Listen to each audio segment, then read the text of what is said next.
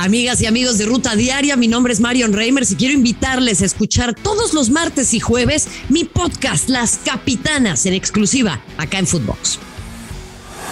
Esto es Footbox Today.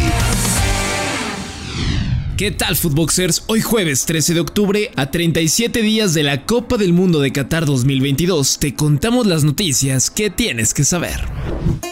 ¿Sabías que... Para que se diera la anotación más rápida en la historia de las Copas del Mundo, solamente bastaron 10.8 segundos y fue el turco Hakan Sukur.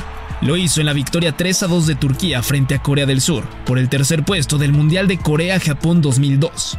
El delantero del Galatasaray, quien no había anotado ningún tanto en el torneo, aprovechó un error de la defensa coreana en la salida de pelota para poner a su equipo en ventaja. Veremos si alguien logra superar este récord en Qatar 2022. Aplastante. Con un abrumador 6 a 1, las Águilas prácticamente sellaron su pase a semifinales en su visita a Puebla, en la ida de los cuartos de final. Los goles fueron gracias a Diego Valdés, dos de Henry Martin, Alejandro Sendejas, Brian Rodríguez y Federico Viñas. Por parte de Puebla, abrió el marcador el queretano Jordi Cortizo. A pesar de la goleada, el Tan Ortiz guarda mesura. Aquí sus palabras. Voy a hacer hincapié en algo que es una frase reiterada, pero el sábado tenemos otra vuelta. Tenemos que salir de la misma manera. El resultado es consecuencia de trabajo, pero no hemos logrado nada y no hemos pasado ningún todavía a, semifinal. Mi cara creo que lo ven y lo dicen. Sí, feliz de, romper ese mito quizás de no tener rodaje de fútbol previo a una, a una liguilla y mis jugadores lo están. Esa es la tranquilidad que tengo. Empate en el Azteca. Cruz Azul y Monterrey igualaron a cero goles en el otro juego de ida de los cuartos de final. Todo se definirá el próximo sábado en el Gigante de Acero para conocer al ganador de la serie. Esto dijo el técnico de la máquina, el Potro Gutiérrez, tras el empate. El empate beneficia por posición ah, y, por la localía a Rayados, pero yo creo que hoy, hoy el partido fue muy cerrado desde todos aspectos. Eh, y ahora, bueno, hay que ir a Monterrey con, con, la misma idea, con la misma eh, prestancia que hoy tuvo el equipo para, para buscar el resultado. Barcelona cerca del desastre. El equipo culé rescató un empate 3 a 3 en tiempo de compensación ante el Inter de Milán y con eso mantienen una ligera esperanza de vida en la Champions.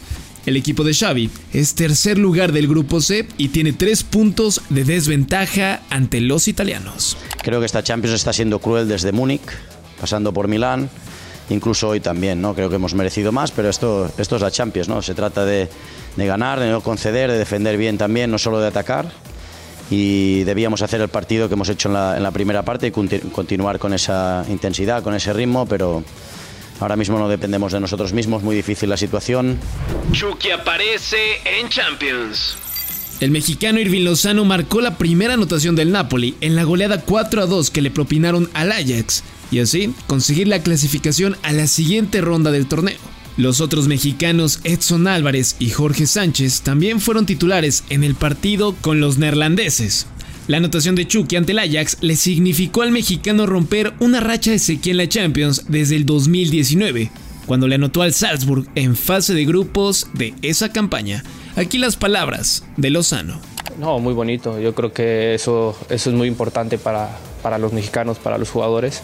Y bueno, en un partido tan importante que es Champions, creo que más, ¿no? Entonces, la verdad que, que lo disfruté, eh, como siempre he dicho eh, les deseo lo mejor siempre y bueno, eh, espero que, que todo le vaya bien.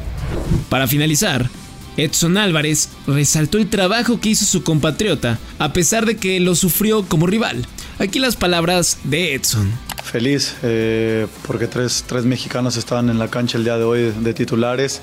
Jorge viene de una lesión y de verdad tenía poco tiempo entrenando y meterlo en un partido tan complicado como este, pues yo creo que le costó un poco, pero al final dio la cara. Eh, y bueno, el otro lado del Chucky, pues contento, contento por él. Esto fue Footbox Today.